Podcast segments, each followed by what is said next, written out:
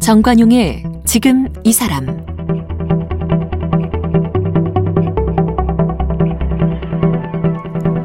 여러분 안녕하십니까 정관용입니다. 우리나라 최초의 근대 신문 네, 1883년 고종 때 발간된 한성순보죠. 물론 이 한성순보는 창간 1년 만에 폐지됐습니다만 그 이후에 최초의 민간 신문인 독립신문 창간, 또 1898년 황성신문, 뭐 제국신문 이런 일간지가 나오는 등등 신문의 효시가 됐습니다. 한성순보 이후 이 140년에 가까운 세월 동안 언론은 세상을 알리고 민중을 교화시키고 또 독재와 맞서면서 제 역할을 해왔죠. 이런 한국 언론의 이 130여 년 역사를 모아서 한국 언론 운동사를 펴내신 분이 있습니다. 자유언론 실천재단의 이완기 운영위원이신데요. 오늘 초대했습니다. 이완기 위원님, 어서 오십시오. 네, 반갑습니다. 네. 언론 운동 그러면은 그냥 머릿속에 퍼뜩 떠오르던 게왜 박정희 독재 정권 때 해직 기자들 그 그분들이 언론 민주화 운동, 언론 자유 투쟁 운동 지금 몸담고 계신 자유 언론 실천 재단 같은 데가 다 그렇게 해서 만들어진 거 아닙니까? 그죠? 네, 그렇습니다. 근데 지금 한성순보부터 지금까지의 역사를 언론 운동이란 관점에서 보신 거예요? 예. 어. 그럼 언론 운동이 뭐라고 규정을 해야 합니까? 글쎄요, 뭐 언론 운동은 두 가지 측면에서 바라볼 수 있겠는데요. 음. 에, 우선 어, 언론 행위 자체, 네. 그 자체가 뭐 민중을 교화하고 음. 에, 나라가 잘 돌아갈 수 있도록 네. 어, 만들어주고 어, 그런 역할을 하고 이제 또 권력을 견제하는 권력 그런 견제, 역할을 사회 그, 아젠다 세팅 뭐 예, 이런 거. 그리고 음. 이제 사회 변혁을 이끌지요. 그렇죠. 예. 그렇기 때문에 이제 운동 언론 행위 자체가 이제 운동이라고 볼 수 있고요. 아, 그렇게 또볼수 있군요. 예, 예. 어. 그리고 이제 언론이 제대로 역할을 못할 때 이제 사회 변혁이 아니라 이제 뒤로 퇴보하고 네. 이런 역할하고 권력에 대한 견제를 제대로 못하고 음. 어, 이런 것에 그게 대해서 제가 얘기한 뭐 박정희 정권 시대 때 해직 기자들 뭐 이런 그렇죠. 그런 운동인 거죠. 그렇죠. 어. 예, 그것이 언론이 잘 할 수 있도록 음. 예, 이제, 이제 채찍질하고 네. 또이 뭐 적절한 제도를 만들어 달라고 요구하고 어, 이런 것을 또 언론 운동이라고 볼 수 있겠습니다. 그러니까 하나는 언론 행위 그 자체가 운동적 성격이 있다. 또 예. 하나는 언론 개혁을 위한 운동. 그렇습니다. 언론 개혁을 위한 운동의 역사를 담은 책들은 그동안 좀 있었잖아요. 예, 그 언론사라는 책자를 통해서도 뭐 좀 많이 나왔고요. 음. 각 언론 단체라든가 또는 뭐 언론 노조 또는 각 방송사나 뭐 신문사 그러니까요. 아, 이런 데서 나왔던 이제 언론에 대한 자기 반성 성찰도 네. 있었고 네. 어, 나름대로 이제 제도 개혁이 예, 필요하다는 그런 주장들도 있었고 예. 어, 그런 측면에서는 뭐 두루두루 나와 나오기는 했습니다만은 어, 운동적 관점에서 네. 예, 그리고 특히 이제 이 언론의 사용자들 어, 우리 보통 이제 수용자라고 얘기하는데 저는 사용자라는 명칭을 썼는데 음. 예, 독자죠, 독자. 죠 음. 독자나 시청자 아, 이런 사람들이 언론이 잘못됐다는 부분을 지적하고 이거에 대해서 개혁을 해야 되겠다 이렇게 해서 언론을 변혁시키려는 네. 그런 운동도 이제 언론 운동에 포함되고 속하기 때문에 예. 그런 그런 책들은 많이 나왔는데 예, 예. 언론 행위 그 자체를 운동적 관점에서 우리 한성순보부터 역사로 써내려간 책은 처음 아닌가요? 예, 예. 그죠? 운, 예. 운동사적 관점에서 봤을 때 처음이라고 볼 수 있습니다. 오, 이, 아, 이런 책이 필요하겠구나 하는 생각을 어떻게 하시게 된 거예요? 뭐 책이 필요하다는 생각은 오래전부터 있었죠. 저도 이제 뭐 언론계에도 있었고 네. 또 언론 시민단체나 이런 쪽에서도 좀 예, 일을 했었고 네. 어, 그러면서 느낀 점이 우리나라의 언론 운동이 굉장히 치열했던 측면이 있는데 음. 이, 이런 부분에 대해서 이 자료라든가 어, 책자 이런 것들이 좀 부분적으로 나와 있는데 좀 이게 이 통사 같은 거는 없었어요. 집대성에서. 예, 집대성에서 나온 것이 없었기 때문에 예, 그런 생각을 좀 하고 있었는데 제가 이제 민원연 예, 민주언론 신인연합 정책 위원회에서 네. 어, 몇 년 전이죠. 이 6년 전인가 그런데 그때 이제 거기서 어, 언론 운동사를 한번 예, 만들어 보자. 음. 아, 그래가지고 정책 위원들이 모여가지고 뭐 이 분담을 해서 공동 작업을 하셨군요. 예, 시대별로 분담을 해서 어. 하기로 했었는데 그게 에, 좀 중단이 됐어요 안타깝게. 아하. 예, 그랬는데 예, 2019년에 자유언론 실천재단에서 이제 이병 이사장께서 그 언론 운동이 해외에서도 참 많이 알려져 있는데 우리나라 네. 언론 운동이 네. 예, 그런데 우리가 그 사람들한테 이렇게 보여줄 그런 자료나 책자가 좀 완성된 것이 없다. 음. 예, 그러면서 조그만 소책자라도 한번 만들어 보자 그러더라고요. 예. 그래서 그 소책자를 만드는 과정에서 조금 이제 공, 공부도 좀 하고 자료도 모으고 그랬습니다. 소책자가 아니라 이게 600페이지가 넘은 거예요. 아, 소책자가 먼저 나왔어요. 하하. 저항의 한국 언론 운동사라고 해가지고 그걸 다 네. 묶어가지고 이제 이렇게 커졌군요. 예, 예. 우리가 이제 머릿속에 기억나는 거는 뭐 일제 시대 때 민족 언론, 그다음 뭐 군사 독재 정권 때 언론 자유 수호 운동 뭐 이런 것들은 금방금방 떠오르는데 예. 독특하게 이 책의 첫 출발이 개화기의 언론 운동이에요. 예. 이거는 뭐라고 보셨어요? 근대 언론의 탄생과 사회 변혁 운동 이렇게 시작하는데 예. 어, 떤 의미를 부여하셨어요? 개화기 때의 언론을. 개화기 때 그 한성 순보 네. 이게 이제 처음에 나왔습니다만은 한성순보 자체가 음. 사실은 운동을 사회 변혁을 위해서 만들어진 신문이었거든요. 어. 그러니까 그 뭐 만든 주체가 누구죠? 그게 이제 그게 원래 기관지였습니다. 국가 정부 기관지. 예 기관지. 조선- 기관지. 조선 내? 조선 정부의 기관지였는데 음. 박영효라는 사람이 이제 일본에서 돌아오면서 개화파의 귀국을 거두 하면서. 어. 그 이노우에라는 일본 인쇄 기술자를 데리고 와요. 예. 네, 그래서 그 사람이 이제 이 신문에 대한 이제 이 차관을 하고 네. 신문을 만들어야 되겠다 그런 차관을 하고 그리고 이제 오자마자 박영호가 이제 판성 판윤으로 되면서 한성 순보를 만들기로 기획을 하죠. 네. 그래서 그 뒤에 이제 한성 순보가 만들어졌는데 예. 예, 그 안성 순보의 이제 뭐 그 순보서 그러니까 창간호의 순보서에 보면은 음. 뭐 선박이 세계적으로 막 돌아다니고 또 뭐 남극 북극 뭐 이런 지역에 관계없이 막 세상이 열리고 네. 이런 상황을 민중들한테 전파해야 되겠다. 아. 그런 차원에서 이제 또 뭐 서구 문물 같은 거를 잘 빨리 수용을 하고 그 일종의 국민 계몽지적 성격. 그렇죠. 어. 네. 그, 그런 역할을 하는 순보를 만들었던 거죠. 네. 그래서 83년에 만들었죠. 창간을 했어요. 1883년에. 예, 예, 예. 근데 1년 만에 없어졌잖아요. 예, 근데 이제 그게 그 뒤에 이제 갑신정변이 일어나잖아요. 1884 갑신정변. 84년에 갑신정변이 일어나면서 그때 박영호와 김옥균 뭐 이런 그 소위 말해서 친일 급진 개혁파 네. 아, 이 사람들이 이제 주도가 돼가지고 정변을 일으켰는데 그 당시 이제 고종 황제가 조금 이렇게 이 개혁에 좀 느슨한 형태를 보이고 그러니까 예. 답답하니까 이제 아마 정변을 일으켰던 것 같아요. 예. 근데 그때 일본군을 등에 업고 음. 어, 정변을 일으키면서 왕을 좀 무시하는 행태가 있었고 음. 어, 그러면서 이제 이 민중들이 이, 이 사람들을 좀 의심하기 시작했죠. 미워하게 되고. 예, 예. 어. 그리고 이제 친청파 인사들이 아무래도 이제 친청파 네. 인사들이 좀 반감을 갖게 됐고 네. 네, 그래서 이제 그거를 좀안 예, 안 되겠다 그래가지고 이제 정변이 실패를 하잖아요. 그렇죠. 아, 실패를 하니까 바로 이제 그 이 정변의 소위 말해서 홍보 도구가 됐던 이, 이 한성순보. 박문국, 어. 네, 한성순보의 한성순보를 만들고 있었던 박문국. 어. 네, 그 박문국에서 만들었는데 그 박문국을 이제 막 불지르고 어, 그렇게 된 거죠. 친일 개화파들의 주도로 일어난 갑신정변이 실패하면서 예. 그 개화파들이 주도해서 만든 한성순보도 민중의 공격 대상이 됐다. 그렇죠. 그런 거로군요. 네. 그래서 음. 그것 자체도 또 이제 일종의 사용자 운동으로 볼 수 있을 그러네요. 겁니다. 예. 어. 그다음에 이제 독립신문 이런 거 등등은 정말 사랑도 많이 받았죠. 그렇죠. 예, 예, 그러면서 96년에. 국민 계몽적 예. 성격을 많이 가졌군요. 그렇습니다. 그때는. 예. 음. 그리고 이제 그때 당시 이제 외세 침략이 굉장히 많이 예, 있었는데 네, 예, 그거에 이제 저항을 하는 그런 저항 신문들로서 역할을 많이 했다고 볼 수. 있습니다. 이 개화기 때도 언론 통제가 있었어요. 정부는 언론 통제가 있을 수 없었죠.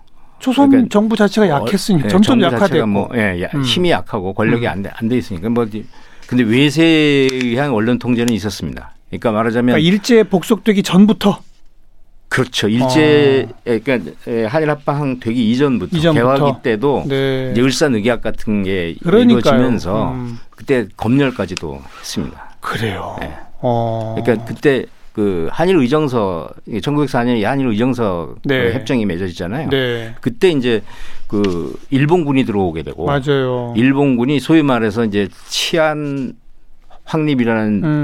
그런 명목으로 신문을 검열하기 시작하고 그랬었죠. 조선 총독부가 정식으로 출범하기도 전부터 그렇죠. 아이고. 그게 이제 이어져서 외세 지배 일제 강점기의 언론 운동으로 이어지는데 예. 이때는 한마디로 말하면 뭐라고 말해야 할까요? 일제에 의해서 친일 언론으로 아니면 또 저항 민족 언론으로 좀 시대적 기복이 있지 않나요? 그렇습니다.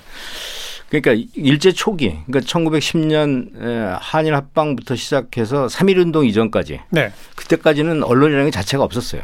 10년 동안. 완전히 없었군요. 예, 예. 어. 그 1919년 이제 3.1 운동이 예, 있으면서 어, 일본이 이제 식민 통치 전략을 바꾸죠. 음. 예, 그래서 이제 그동안 그 전에는 이제 무단 통치였었는데 이후로 이제 문화 정치로 바꾸면서 그 한국어로 된 신문들을 허용하기 시작합니다. 네, 네. 예, 그래서 만들어진 게 그때 예, 조선일보, 뭐 동아일보, 그렇죠. 조선일보가 3월 5일, 동아일보가 1920년 4월 1일 이렇게 예, 만들어지고 네. 그 초기에는 어, 조선 동아가 어, 말하자면 일제 치하에서라도 어, 조선 민족의 인권이라든가 음. 아, 또 이- 이해 이해관계 이런 것들을 좀 돕기 위해서 노력을 좀 했어요. 민족지적으로 출발했다. 그렇죠. 예, 어. 노력을 했는데 어, 그 이후에 20, 1920년 중반쯤 돼서부터는 이제 완전히 이 저쪽 친일 쪽으로 돌아서게 되죠. 그럼 창간하고 한, 한, 불과 한 5, 6년?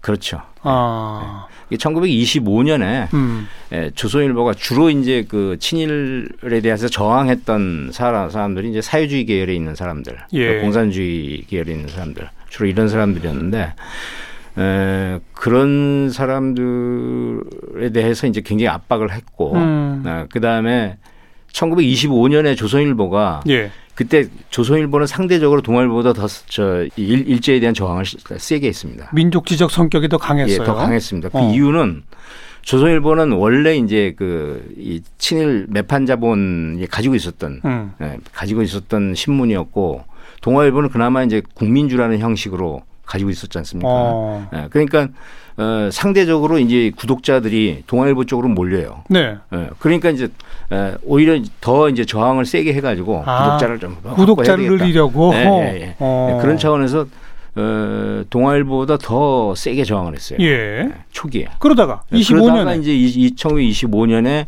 그 신문사 내에 음. 소위 사회주의 계열에 있는 언론인들 그 사람들 다 내쳐버립니다. 아. 그래서 그 이후로는 이제 뭐 그래요. 양쪽 다 친일 행태로 네. 뒤바뀐 거죠. 해방 때까지 계속 그냥 그렇게. 그렇죠. 음. 점점 더 심화되고 그랬죠. 네. 그 다음 미 군정기를 또 별도로 다루셨는데 예, 예. 요때는 어땠어요? 미 군정기 우리 정치인은 뭐 해방 전후사를 보면 압니다마는 막 웬갓 정당들이 다 그냥 막 그 병립하고 이러지 않았습니까? 그렇습니다. 이때 언론도 그랬나요? 미 군정기 초기에는 음. 사실상 사회주의 계열이나 또는 공산주의 계열의 신문들이 예. 거의 이 독점하다시피 했습니다. 해방 직후에는. 그러니까 어. 미군이 들어오기 전에. 좌파의 독점 예, 시대. 예. 음. 그리고 어, 민중들도 이제 되게 좋아했고. 그랬는데 미군이 들어오고. 예, 미군이 들어오면서 미군의 이제 국가 전략. 그러니까 음. 어, 미국의 국가 전략이죠. 예, 그 국가 전략이 첫 번째 반공, 그렇죠. 그다음에 자본주의 시스템, 네. 그다음에 이제 자유민주주의 체제. 음. 이세 가지를 내걸고 하다 보니까 예, 사회주의 공산주의 계열이 다 내쳐지는 거예요. 네. 내쳐지고 그다음에 이제 주로 보수 어, 신문들 에, 이런 신문들이 그한 달 동안은 계속 침묵하고 있다가 이제 말을 하기 시작하죠. 음. 예. 근데 그때 당시에 이제 뭐 해방 전국 그 뒤에 그 정치적으로 워낙 혼란 상태니까 신문들이 전부 이제 이 정파성을 띄어요. 심지어는 이제 특정 정치인 한 사람을 중심으로 해서 신문이 만들어지고 예, 그냥 뭐 그런 좌파. 우파 정도가 아니라 그렇죠. 특정 정치인별로 예, 예, 신문이 있을 정도. 예. 이야. 아주 뭐 우후죽순이었겠네요 그 당시는. 그렇죠. 예. 음. 근데 그러면 그 미 군정 시도 언론에 대한 직접적인 검열, 개입, 통제 이런 거를 많이 했나요? 그렇죠. 어. 그 거- 그때도 역시 치안 유지라는 명목으로 네, 네. 네. 검열을 하고 알겠습니다. 네. 그다음 이제 권위주의 시대로 넘어가면 이게 세 등분이 되잖아요. 이승만 예, 예. 때, 그다음에 박정희 18년, 예, 예. 그다음 이제 뭐 전두환 노태우 시절 예, 예, 이렇게 예. 딱세 3등분을 나눌 수 있을 텐데 그 빼놓을 수 없는 게 민족일보 사건 아닙니까? 그렇습니다. 예. 어, 요건 어떻게 분석을 하셨어요? 민족일보는 원래 장면 정권 때 이제 만들어진 거 만들어졌고요. 음, 음. 4.19 직후에 이제 네. 만들어져가지고. 근데 예, 상당히 혁신적인 신문이었어요. 네. 그 민족일보가 만들어진 지 얼마 안 돼 가지고 그 당시 뭐 서울신문 이런 신문하고 대등한 발행 음. 부수를 질- 자랑하고 그랬었던 예. 신문이었거든요. 예. 예, 근데 이- 그때 당시 장면이 일본과의 교류를 하려고 했을 때 네. 그런 것에 대해서 반대하고 그러니까 장면하고 민족일보하고 좀 틀어졌었어요. 어. 그래서 장면이 이제 민족일보 조용수 사장에 대해 뒷조사를 했죠.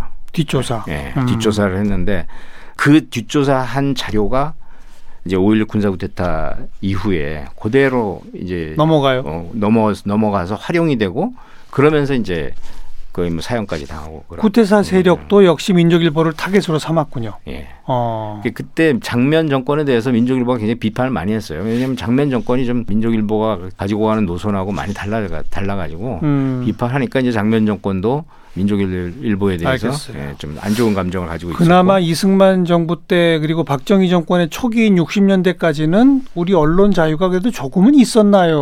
어땠다 어떻게 보세요?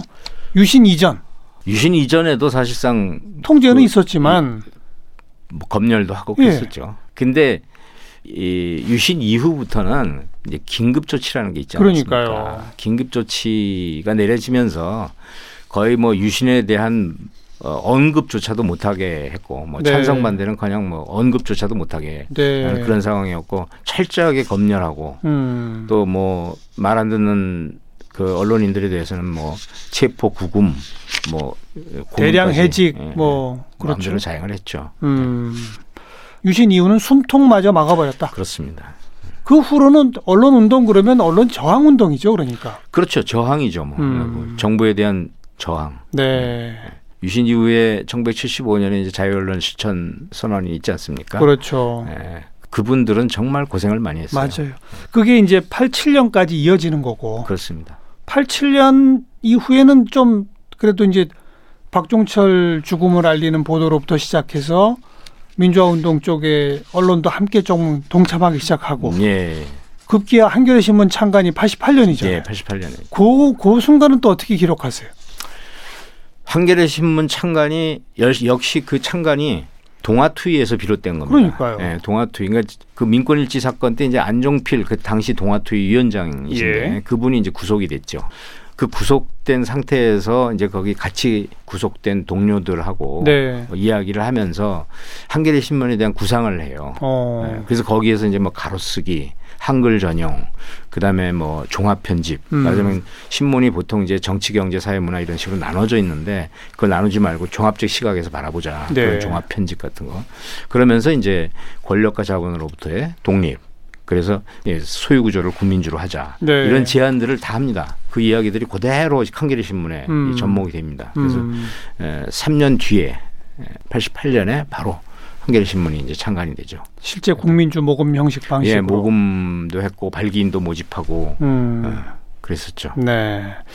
이제 그때로부터 언론이 이제 보수 진보 뭐 이렇게 그 이전 이 박정희 정권 때와 전두환 정권 때는 모든 중앙 언론의 일면 머리 기사 제목이 다 똑같을 정도로 예. 천편일률이었다면 이제 88년 이후 언론사별로 자기 목소리와 색깔을 좀 내는 이른바 조금 그게 정상화라고 할까요? 그렇죠. 그게 예. 시작된 거죠. 예, 예. 음. 예. 한겨레 신문이 생기면서 처음으로 이제 진보 네. 정원지가 만들어진 거죠. 네. 예.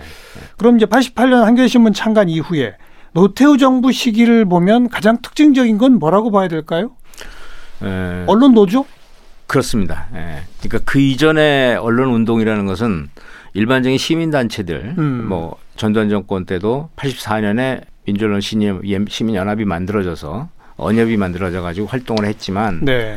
그거는 이제 노동조합이 없었던 상태예요. 그렇죠. 예. 근데 87년에 민주화되면서 음. 노동자 대투쟁이 일어나고 맞아요. 어, 그 이후에 이제 언론사도 그 영향을 받아 가지고 언론사 내에 노동조합들이 많이 다 만들어지게 됩니다. 그렇죠. 예. 그렇죠. 그래가지고 이제 뭐 KBS, MBC 또 뭐 동아일보, 한국일보 네, 네. 예, 전 언론사에 다 노동조합이 생겼죠. 거의 그래요. 대부분 다. 맞아요. 예, 그러면서 그 노동조합에서 말하자면 경제적인 이득을 위해서 싸운 게 아니라 음. 말하자면 사회 변혁을 위해서 그리고 언론 언론 자유, 개혁을 위해서 언론 자유, 언론 네, 개혁. 사회 변혁. 예. 음. 그런 차원에서 이제 노동자 활동을 했어요. 네. 그래서 이제 각사마다 이제 편성 편집권 독립이라든가 뭐 민실이라든가 민주방송 실천위원회 뭐 미주언론 실천위원회 그런 이제 틀이 점점 갖추어지기 시작한. 제도적 장치를 마련하는 과정에서 이제 굉장히 큰 싸움들을 했죠. 그렇죠. 그리고 방송사에서는 특히 에, KBS나 MBC 같은 경우에 이제 50 특채자들을 내쫓고 음. 어, 그리고 이제 뭐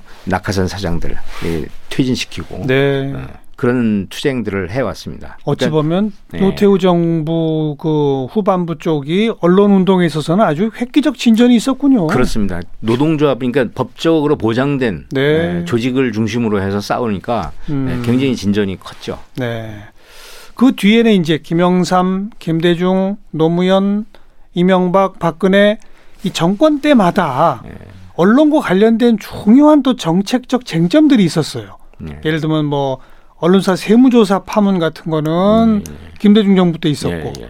노무현 정부 때는 뭐 공동 배달제 뭐 이런 것이 또 쟁점이 됐고 그다음 이명박 정부 때는 종편을 허가하느냐 마느냐 뭐 이런 것도 생기고 그렇습니다. 이러면서 언론사들이 어찌 보면 심판이 아니라 그 정책이 어느 방향으로 갔냐에 따라서 이득을 보고 말고 하는 이해 당사자가 된 거 아닙니까?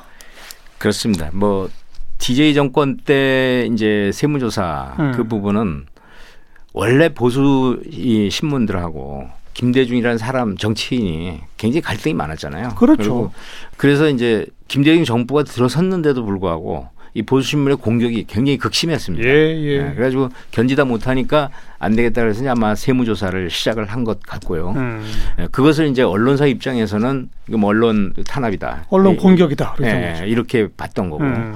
어, 그리고 그때 김대중 정부 때 언론개혁 시민연대라는 것이 발족이 됩니다. 네, 네. 예, 그래서 아주 큰 시민단체인데 그 이전의 시민단체들은 각자 나름대로 뭐 그 시민 단체의 특성에 맞는 활동을 해왔어요. 음. 근데 이제 언론개혁 시민연대는 그런 것보다는 그 시민단체들이 전부 모여서 하나의 목소리를 내보자. 네. 예, 그래가지고 이제 그 김중배라는 그 동아일보 출신의, 예, 예, 예. 언론인이 이제 동아일보에서 나와가지고 어, 그 언론개혁 시민연대를 만들고 음. 어, 거기에서 여러 가지 그 제도적 장치, 그러니까 뭐 방송 제도라든가 또는 신문 제도, 어, 법제에 대한 그 연구와 그 다음에 에, 그걸 개혁하겠다는 활동, 어, 그것들을 다 했습니다. 예. 예. 근데 김대중 정부 때 그걸 이루질 못했어요. 어, 법제도 제도적으로 이 확보- 완성을 못했다? 예, 완성을 못한 음. 상태에서 넘어갔습니다. 네. 근데 이제 노무현 정권으로 들어서면서 에, 노무현 정권도 이제 언론 개혁이 정부 정책의 큰 화두였었죠. 그렇죠. 예. 그래서 주로 이제 두 가지였었는데 기자실을 없애야 폐지. 된다. 음. 기자실 폐쇄. 그다음에 브리핑 제도를 실시하자. 네, 예. 네. 그러면서 이제 언론 정보를 갖다가 어, 그때 이제 인터넷이 굉장히 많이 활성화돼 가지고 음. 인터넷 신문들한테도 정보를 제공하고 네. 이렇게 공평하게 공정하게 다 정보 제공하고 그 오픈을 하자, 음. 개방을 하자. 근데 이제 그런 정책이 기존 기득권 갖고 있는 기득권 때문에 보수 언론 좌절이 됐죠. 보수 언론들하고 크게 싸움이 붙었죠 예, 또. 그 어. 결국은 이제 좌절되고 말 말죠. 음, 예. 네, 네. 근데 예, 좌절은 됐지만 신문 공사제라든가 이런 것들, 그러니까 신문을 개혁할 수 있는 여러 가지 제도 제도들, 그런 틀은 법 제도들을. 많이 만들었어요. 네, 예, 네. 노무현 정권 때. 예. 근데 이제 뭐 결국은 또 이명박 정권 들어서면서 그 다음 무산이 되고 또 이제 그때는 아까 조금 제가 언급한 종편을 어느 쪽에 네. 맞습니다. 허가하느냐 뭐 이걸로 돼서 예, 그래서 결국은 대한민국의 이제 진보 보수 뭐 이런 그 진영 간의 이 대변하는 언론들은 보이, 눈에 보이는데 모두의 그래도 인정을 받을 수 있는 중도적 언론이 없는 거 아닙니까? 글쎄요, 그거 중도적 언론 뭐 없다고 얘기할 수는 없는데 어느 것이 옳고 그르냐, 진실에 부합되느냐라는 네. 부분들을 이제 평가하는 것이 그 기준 자체가 좀씩 다 차이가 있는 음. 것 때문에 그런 것이고 더 문제는 너무 지나치게 진영화돼 있다는 그러니까요. 네. 그래서 네. 에, 특정 언론, 특정 정당, 특정 사회단체 뭐, 예, 한편 한편 이렇게 돼 있잖아요. 예, 맞습니다. 음. 이게 뭐 지난 한 130여 년 한국의 언론 전체를 언론 운동적 관점에서 보셨는데 이 책을 쭉 마무리하시면서 뭐랄까요? 나는 이 독자들에게 이런 말을 하고 싶다. 마지막 한 말씀 주신다면. 이제 운동의 개념도 좀 바뀌어야 될 것 같고요. 네. 예, 언론이라는 것이 지금은 과거에 이제 소위 말해서 레가시 미디어라고 하지 않습니까? 전통적인 미디어들, 방송, 신문 음. 에, 이런 것들의 영향이 굉장히 많이 떨어졌는데 그러게 말해요. 요즘은 일 1인 미디어 시대가 됐다. 예, 뭐 SNS, 뭐 음. 인터넷 뭐 이런 것들이 등장하면서 어, 누구나 다 이제 이 뉴스를 만들어서 생산해 가지고 뉴스 형식으로 이렇게 예. 사람들한테 알릴 수 있고 하는 시- 시대가 돼 버렸습니다. 그러다 보니까 에, 과거의 이 전통 미디어들의 영향력이 떨어지고 어 근데 그, 이것이 굉장히 혼란스러워요. 음. 그러니까 에, 처음에 이제 학자들이 생각했을 때는 이렇게 민주화가 되고 이 디지털화돼서 많은 매체들이 생겨나고 일인 미디어까지 생기고 하면은 네. 오히려 굉장히 민주적이고 중립적이고 또 여론의 다양성이 예, 여론 존중되고 다양성이 생기고 예, 시장에 의해서 이것이 잘 조화될 것이다. 그럴 줄 알았는데 이렇게 판단했는데 이게. 네. 그러게. 네. 더 양극단화되고. 예, 제일 어. 중요한 것은 그거라고 생각합니다. 그러니까 지금 우리나라 그 미디어의 국경 없는 기자회가 발표한 언론 자유지수를 네. 보면 2019년, 2020년 전부 일, 아시아계 1등을 했어요. 음. 굉장히 크게 신장이 됐는데 네. 신뢰성은 아주 꼴찌에 그렇죠. 가까운 예, 음. 그런 상황으로 바뀌어 버렸다는 말이죠. 그러니까 중요한 것은 언론의 신뢰성이 굉장히 중요하다고 봅니다. 네. 과거에 뭐 속보 뭐 이런 것도 중요하지만 음. 더 정확한 에, 사실을 국민들한테 전달해 줘야 되고 이런 말씀. 것을 국민들이 눈여겨 봐야 되고 예, 특히 이제 진영에 빠지지 말 것. 예. 그리고 이제 확증 편향 음. 이런 것을에 대해서 국민들이 좀 관심을 갖고 지켜봐야 될 것이고 에, 운동 방향도 이제는 좀 그 신뢰성을 높이는 방향으로 그렇습니다. 어, 가야 된다고 생각을 하고요. 그리고 특히 이제 한 가지 더 말씀드리고 싶은 것은 너무 많은 신조어들이 생겨나요. 그뭐 이게 이게 세대 간의 이 예, 소통을 못하게 하는 효과가 있습니다. 그래서 음. 에, 그런 신조어에 대한 에, 문제도 좀 용어 정화도 좀 해야 예, 된다. 예. 그리고 아, 무엇보다도 이제 교육이 중요하다고 생각합니다. 맞습니다. 네. 그래서 저는 언론 교육을 아예 저 초등학교나 주, 중고등학교 그 교과 과정에 네. 예, 기본적으로 집어넣어야 된다. 그래서 객관성이 모시고 미디어 literacy라고 하지 않습니까? 예, 예, 예. 언론 소비를 하는 교육, 예, 예. 독자들로 하여금 이런 것도 예. 필요하다는 말씀이죠. 예. 네. 마지막에 하신 그 전 세계에서 언론 자유 수치 매기는 걸 보면 이래라 저래라 하는 간섭 이제 없다. 무한의 자유를 줬다. 그렇습니다. 근데 너희들이 실력이 부족했어. 신뢰를 못 얻고 있다. 네. 특히 오래된 언론사일수록 뼈 아프게 들어야 할 말씀이네요. 음. 한국 언론 운동사 두꺼운 책 들고 오신 자유언론 실천재단의 이완기 운영위원 함께 만났습니다. 오늘 고맙습니다. 아, 고맙습니다.